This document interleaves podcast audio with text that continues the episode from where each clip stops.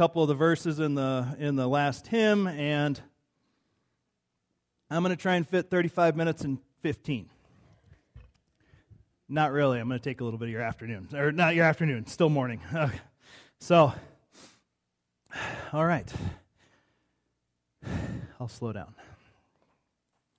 Uh, Father God, thank you for just being who you are in the in the awe of who you are.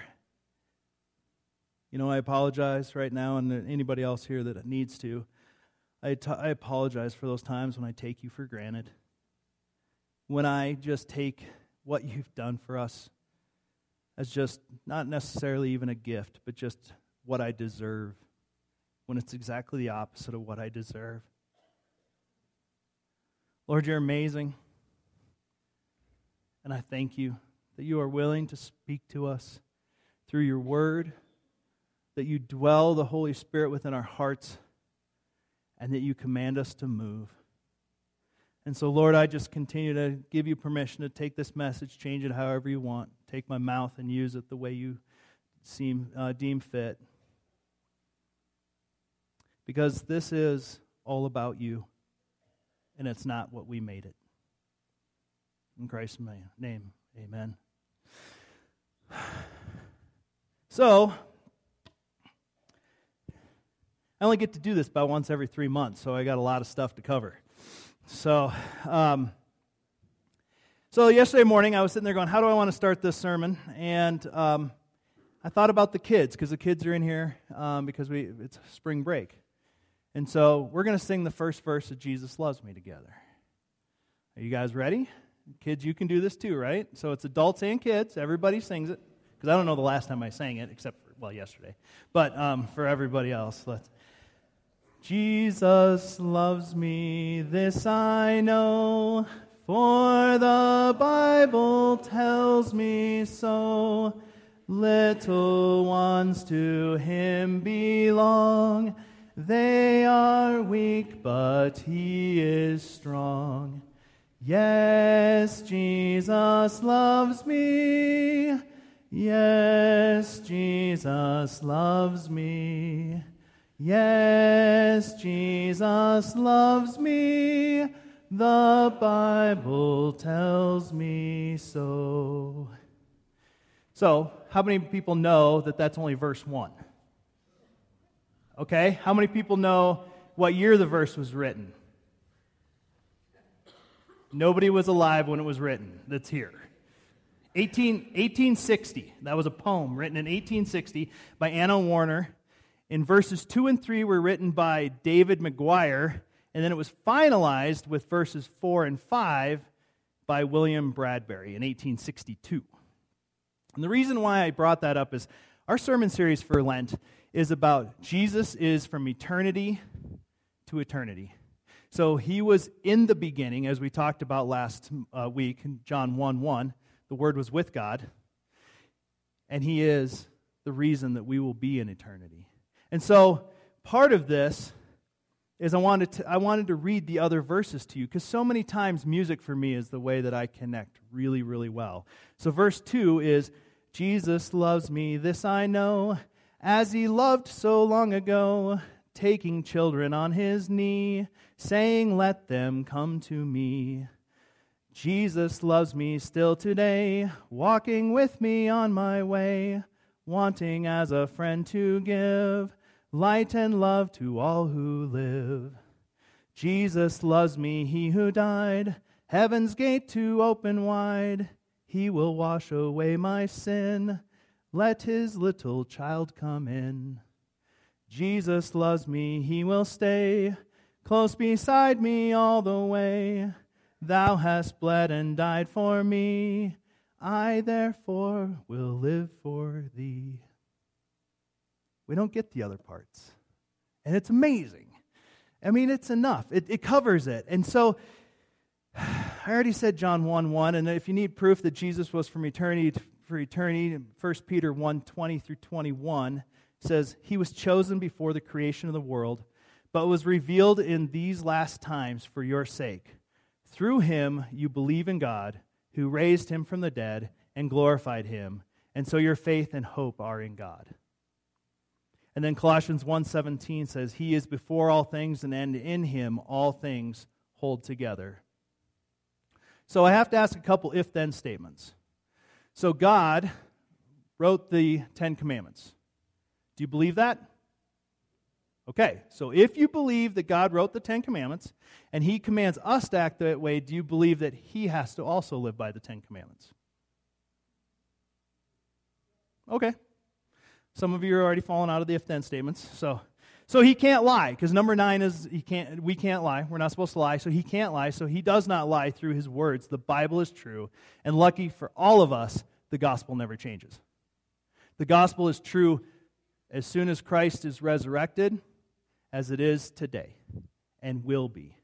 Because if it was a moving target, none of us would understand what we're supposed to be shooting at. And so luckily, it's the same throughout. And so many times you'll hear sermons, they're going to do the same thing. But do you also know that we are from eternity to eternity? We have heavenly bodies here, but we were known before we were ever created in the flesh. And we also will be living for eternity on the other side. So God has many different characteristics. One is He's omnipotent. He's all-powerful. The other is He's omnipresent and he, in all places, at all times, in all times. So he's been, he's back watching my great, great, great, great, great, great, great, great grandparents. And he's also seen all of my great, great, great, great, great, great, great grandkids. I'm assuming I have those. I don't know. But he's in all places at all times. So he's already seen our entire lives. We can't fathom that because we're limited by time and space. But he's seen it. He's seen all of that. And then also, if he's omniscient, which means he's all-knowing, he knows all things, he's witnessed all things, he's experienced all things, then he cannot forget. If he knows all, he cannot forget, because he still knows all. And so if he cannot forget, then he can't just say, your, t- your sins are gone. I forgot your sins. No, they have to be dealt with. Your sin has to be dealt with, and that's why Jesus had to come to atone for our sins. Does that make sense? Okay. Sweet. So, what he does with our sin is, it says in Psalms one oh three and twelve, he says, as far as the east is from the west, so far has he removed our transgressions from us. So Christ stands in our place and removes what we've done. Even though before we were born, God witnessed all the things that we would do in our lives that would not bring Him glory. He also witnessed all the things we will do in our lives or have done in our lives that does bring Him glory, and therefore, He still chose to create us. That's pretty impressive. That God loved me enough, knows that there is enough, He loves me enough to know that I am worthy of being created. It blows my mind. It just does. So I have to ask, are you at a state in your life, and I have to confess that there's times that I'm not, but there, are you at a point where you just kind of take Christ for granted? Or are you in awe of Christ? I mean, I know, I know day in, day out, I know God loves me. I know Christ died for me. I know that my soul is saved as long as I believe that He is my Savior. I know all of those things. But I've put Christ in that box and said, I'm good. Now I put it on a shelf. There's times in my life where I do that. I put it all here and I just go, okay, we're good. I can just live my life. And then there's a time something happens and God's awe reminds me how massive, how awesome He is.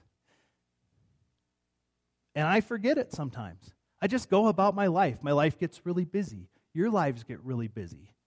And I don't always take the time to be in awe of God. Sometimes it's just going for a hike that I find the awe. Sometimes I read something. Sometimes you type something into uh, Google or whatever search engine you use, and something completely different comes up.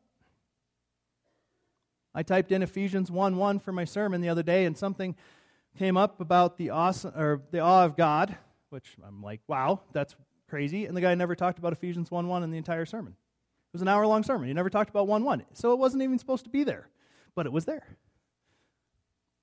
It's quite interesting. As some of you know, sometimes you're walking down the, in the grocery store and you go, I need to talk to so-and-so, or I would love to see someone. And all of a sudden you turn the corner and there they are. I don't think those are coincidences. I think God has it all orchestrated.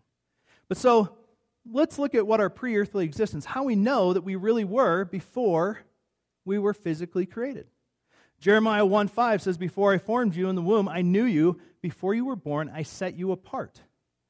Psalm one thirty-nine, fourteen through sixteen we, says, that's the part that says we're fearfully and wonderfully made. And it also says that God saw us, uh, or saw our unformed bodies in that scripture. So that was Psalm one thirty-nine, fourteen through sixteen, if you want to look it up later. And then we also, most of us are comfortable with the post-heavenly or post-earth, I'm sorry, post-earthly existence. Most of us know of heaven. Most of us know of hell. Most of us may not like hell, and we don't want to think about hell, but it's a true fact. And the Bible shows in John eleven, twenty-five and twenty-six, it says, Jesus said to her, I am the resurrection and the life. The one who believes in me will live even though they die. And whoever lives by believing me will never die. Do you believe this? And those are Jesus' words. But we are, we are all eternal. Us here and those everywhere. All people created are eternal. You get to choose. Are you eternal? Or are you eternal? And Scripture also addresses that. Matthew twenty-five, forty-six, a paraphrase, talks about the eternal punishment or eternal life. Daniel twelve, two, everlasting life or shame and everlasting contempt. Revelation twenty-one, four, He will wipe every tear from their eyes. They will be no more. There will be no more death or mourning or crying or pain, for the old order of things has passed away. So we know that we've got our pre-earthly, our post-earthly. What about what are we supposed to do during our time here? Well, most of us know Romans eight twenty-eight. God will work out everything good for those who believe him. Okay? But twenty-nine points out, for those God foreknew, he also predestined to be conformed to the image of his Son, that he might be the firstborn among many brothers and sisters. And we're also supposed to love him by sharing the gospel. We don't love him by keeping it to ourselves. We love it by sharing. And so Second Timothy one, six through twelve, if you want to write that down, I'm not going to read all of it. I'm only going to read seven and eight. Where the Spirit God gave us, or for the Spirit God gave us does not make us timid, but gives us power, love, and self-discipline. So do not be ashamed of the testimony about our Lord. And then First Peter one, three through five. Praise be to the God and Father of our Lord Jesus Christ. In his great mercy, he has given us new birth into a living hope through the resurrection of Jesus Christ from the dead, and into an inheritance that can never perish, spoil, or fade. This inheritance is kept in heaven for you, who through faith are shielded by God's power until the coming of the salvation that is ready to be revealed in the last times.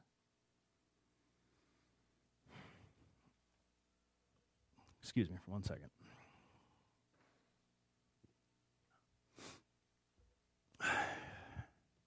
Sometimes in life, we we as we prepare for sermons, we come across a lot of different texts, a lot of different videos, a lot of different uh, things that commentaries and different things to make sure that we're on the right page with what we're thinking or what we're going to deliver. And I read a book recently um, by a pastor in Vancouver, Washington, named Dan Fusco. And it's called Honestly. And the book is Getting Real About Jesus and Our Messy Lives. And he writes it so well that there's no way that I can paraphrase what he wrote. There's no way I can change what he wrote and make it my own. So I will be sharing that in a second. He starts out with Ephesians two, one through five. Or I'm going to read Ephesians two, one through five. And then I will get into his text. As for you, you were dead in your transgressions and sins, in which you used to live when you followed the ways of the world, and of the ruler of the kingdom of the air, the spirit who is now at work in those who are disobedient. All of us also lived among them as one time gratif- at one time gratifying the cravings of our flesh, and following its desires and thoughts. Like the rest, we were by nature deserving of wrath. But because of his great love for us, God, who is rich in mercy, made us alive with Christ, even when we were dead in our transgressions. It is by grace you have been saved. So Dan Fusco's book, I hope this blows your mind. It blows my mind the way he writes, so I just hope it blows your mind. But so it's, he just shared Ephesians two, four through five. Immense in mercy and with an incredible love, he embraced us. He took our sin-dead lives and made us alive in Christ. Listen, this is the gospel, the best possible news. Write this down. Make it the epitaph of your gravestone. Tattoo it on your arm. Well, unless, of course, you think that kind of stuff is bad, bad, bad. Then ignore that suggestion. Memorize it. Pitch in with your buddies to hire a skywriter. Post it online. Tell it with a joyful smile to the next person who asks you what this whole Christianity thing is all about. Jesus makes dead people alive. I'll say it again. Jesus makes dead people alive. Let that soak in for a minute. Close this book for the day. I don't I won't mind. I'll still be here waiting for you tomorrow. Go live your life, and wh- while you do, let this truth blow your mind. The good news is not that Jesus makes bad people good. The good news is not that Jesus makes decent, moral people even better. The good news is not that Jesus takes rebels and failures and does an extreme makeover on them. None of that. The good news is that Jesus makes dead people alive. The Bible tells us that when we were trapped in our sin, we were dead. This is binary stuff. Dead, alive. You don't get less dead, you get undead. At one point you are dead, and at the next moment you are alive. How? Who flips the switch? God does. Father, Son, and Spirit. The Bible tells us that God is overflowing with mercy because of his measureless love for us. Look how Ephesians two four starts, but God. Okay, pause here for a minute because it's all about God, right? Everything starts and finishes with God. But God, being rich in mercy because of the great love with which he loved us, even when we were dead in our trespasses, Ephesians two, four through five, and stop right there because everywhere, whatever happens next, it's going to be the best thing ever, right? Rich mercy and great love, even though we deserve neither, made us alive together with Christ. Verse five. That's everything right there. That crazy John three sixteen banner guy in the end zone has got it right. Because God loved people so much, God sent his willing son, Jesus, to become a human, one of us. And now, anyone who follows Jesus, who puts Jesus in charge of his or her life, that person's life will never come to an end, but will continue on into God's perfect and joyous eternity. And it gets even better. This plan wasn't hatched to get us in trouble or beat us down. Rather, as John three seventeen tells us, the entire purpose of God's plan isn't to condemn the world, it's to save the world through Jesus.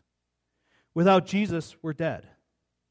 Perhaps we are good without Jesus, responsible, successful, upright, and decent, and admired. Perhaps we are reviled, hated even. But none of that matters if you're not in a relationship with Jesus. Without Jesus, no matter who we are, we're dead. And the moment we choose God, the sw- the switch gets flipped. Off, on. Dead, alive. I love how the Bible paints this picture. We're trapped in the kingdom of darkness, and Jesus is only w- is the only one with the power to ride into the kingdom, to subdue our evil, evil captor, and to rescue us, taking us back into the kingdom of light forever. No one can be snatched away from God. Kingdom of darkness, kingdom of light forever. Mind-blowing. Let me say one more thing about this. The best of all possible good news. Remember how the bad news is worse than we realize? That we're rebels and failures who will never, no matter how hard we try, make it out of the messiness? That's exactly why the good news is all the sweeter, infinitely sweet, because God looks at us just as we are and says, I am merciful. I love you with an everlasting love, and I will uh, put back together what is broken.